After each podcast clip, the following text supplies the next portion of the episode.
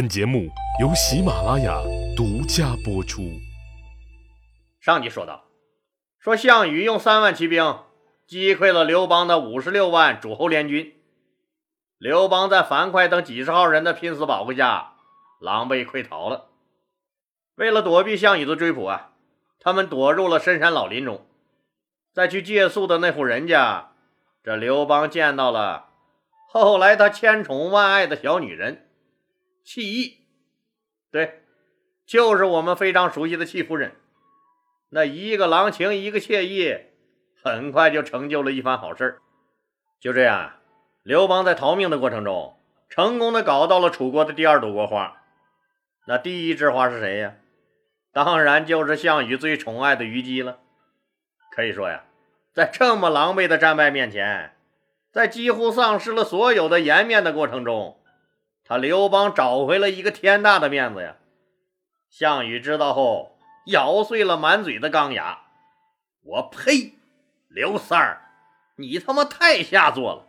都那个德行了，你还不忘抽空搞了我的人？项老大，你生气也没用啊！自己的姐妹让人搞了，那搞也搞完了，就稍安勿躁吧。您呐，这么丢人的事儿。”就不要到处乱说了，那别说小朋友们听见不好，那就是花花草草听见也会笑话您的，不是？这可能就是老天注定了该有这段姻缘吧。按说当时的情况，项羽搜捕的那么急，要是一般人，那可是不敢在人家地盘去借宿，风险太大了。全国都在通缉追捕刘邦。刘邦借宿，那一旦遇到叛徒，那后果就不堪设想了。但刘邦他不是一般人儿啊，他之所以敢这么做，和他的经历太有关了。他常年干黑社会，还当过亭长，闹过革命，掀翻过政府。可以说，你说他什么样的人没接触过？那什么世面没见过？这个人那心态好的是不得了啊！现在自己败了，那手下也就几十号人了。也不把自己当大王摆谱了，也不拿着捏着，反正啊是该吃吃该喝喝，所以才敢敲开那扇门。我们不得不服刘老大的泡妞手段呢。现在一说就是什么啊，女孩子喜欢高富帅，所以基本上泡妞手段那就是把自己努力扮成高富帅的样子。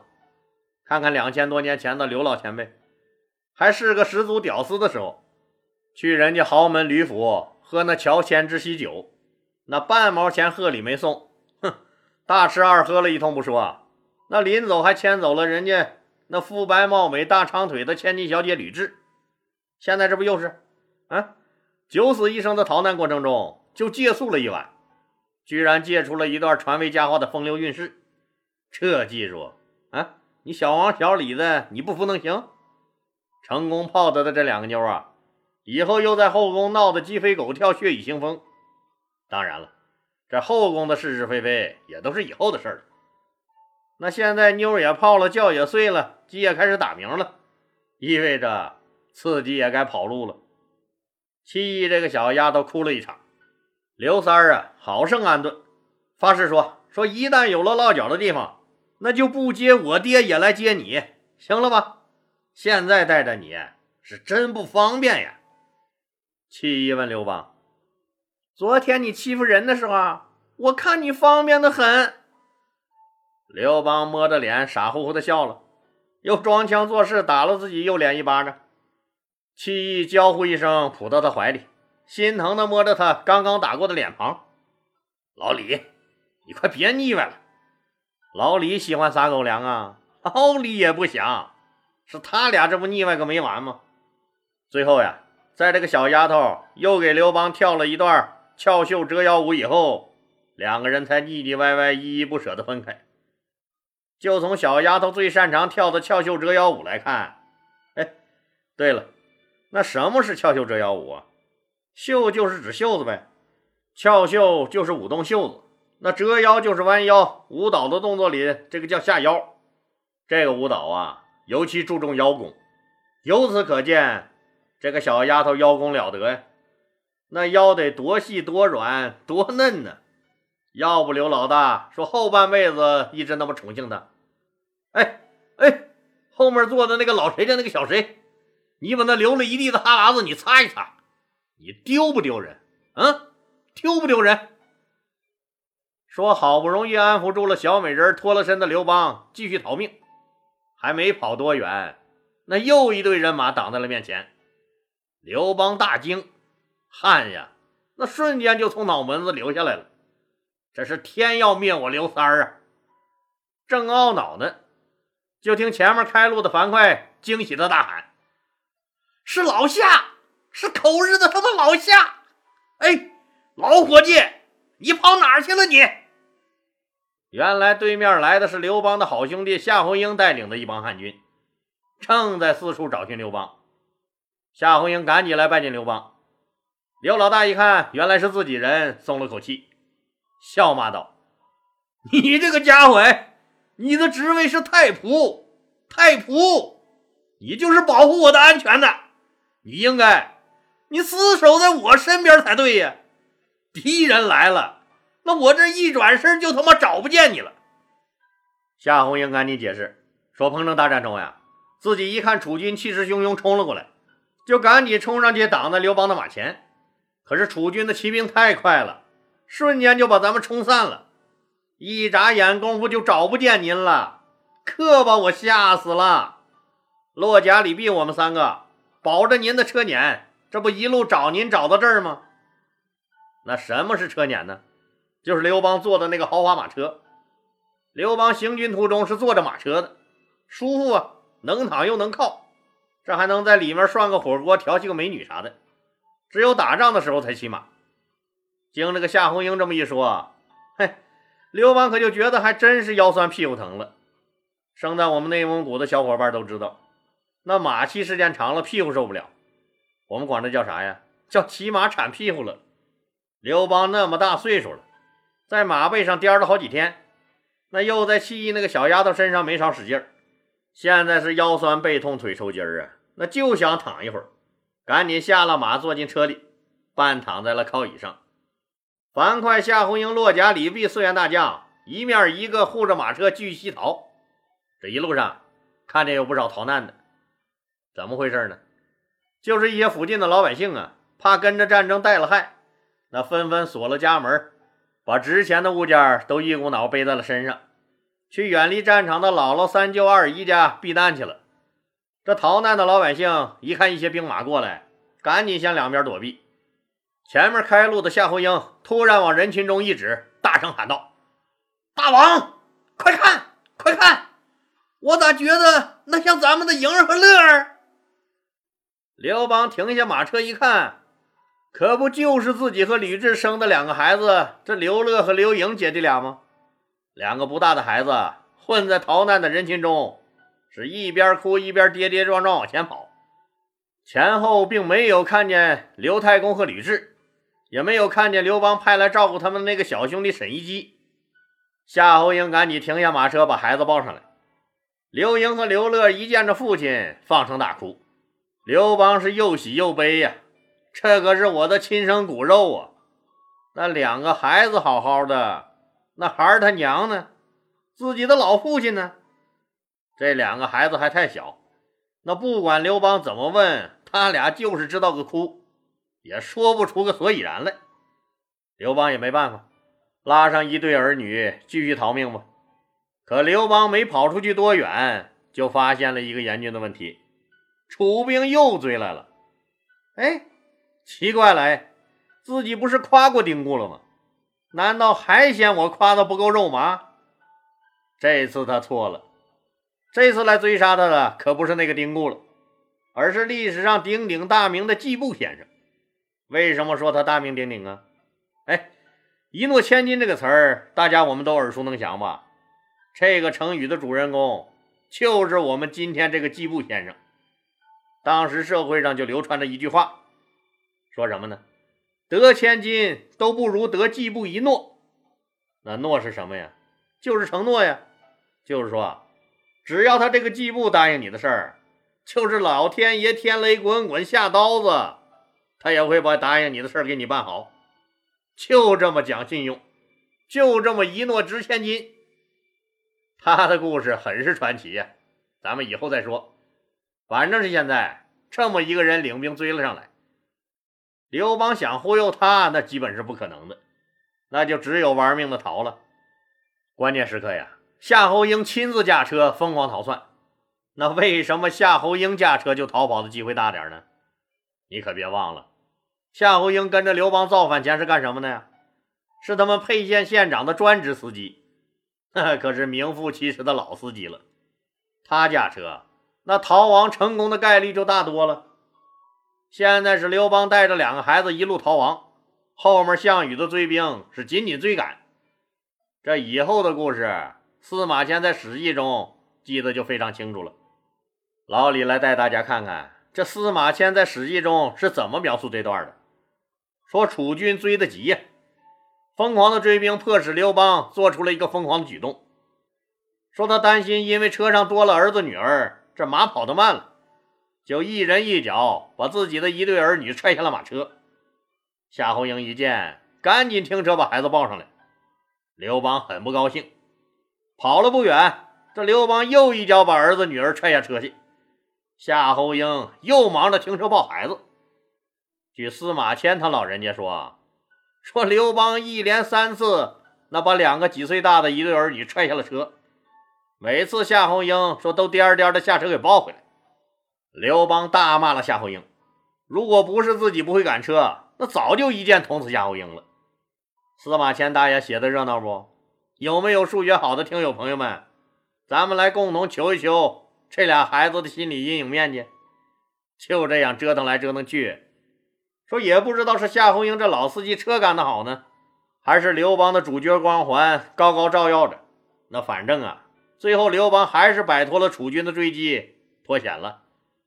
对刘邦三番五次踹孩子这件事啊，老李在十几年前就有疑问，也不是老李故意蔑视司马迁这个权威来博眼球，还真的是认为不太可能。这段啊，多半是司马迁大爷瞎编的。老李，你说话给我注意点。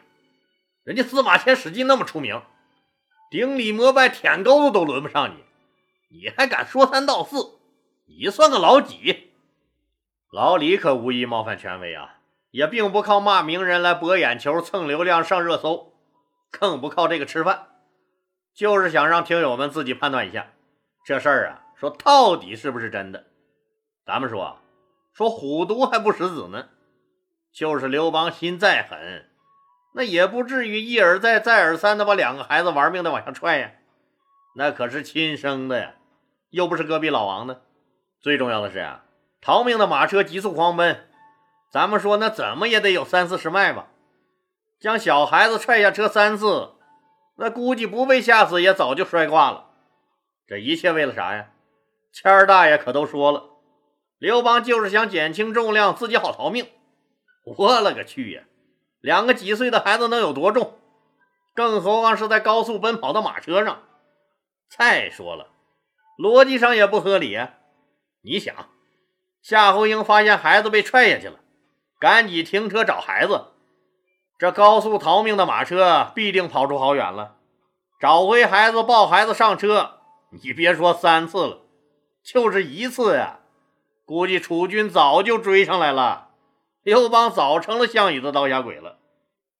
至于谦儿大爷说刘邦大怒，那十多次抽剑要砍死夏侯婴，老李觉得那纯粹他妈扯淡。那时候还有时间瞎逼抄招，斩了夏侯婴，你他妈刘老大自己亲自驾车呀？那平地你都能整翻喽。老李想说，当时那个状态。那刘邦就是再急也急不到要杀夏侯婴的地步吧？反正这些事儿吧，就是仁者见仁，智者见智。实际上，司马迁写《史记》的时候，刘邦这个事儿已经快过去一百年了。司马迁和我们一样，都不是目击者，所以老李说呀，司马迁大爷写的东西，我仔细的看过两遍多，马上就三遍了，可真不一定，这百分之百都是事实。尤其是在对待刘邦和项羽的态度上，那简直就是无限拔高项羽，猛黑刘邦。咱们来看看，这到底是为什么呢？司马迁是什么时代的人呢？我们伟大的刘邦同志死都死了五六十年了，他还是个小小的受精卵呢。那他和早就死了几十年的刘邦有什么仇什么怨，要这么抹黑刘邦？说起来，这恨可就大了去了。怎么的呢？这个司马迁呀，是汉武帝时期的太史令。太史令的主要任务就是编撰历史。正当司马迁全身心的撅着屁股忙着撰写《史记》的时候，真是人在家中坐，咵嚓一声，一个大雷，这祸就从天上来了。按说这事儿啊，和他半毛钱关系都没有，可他却惹祸上身了。说公元前九九年的夏天呀，那时候是汉武帝刘彻在位，他和刘邦啥关系啊？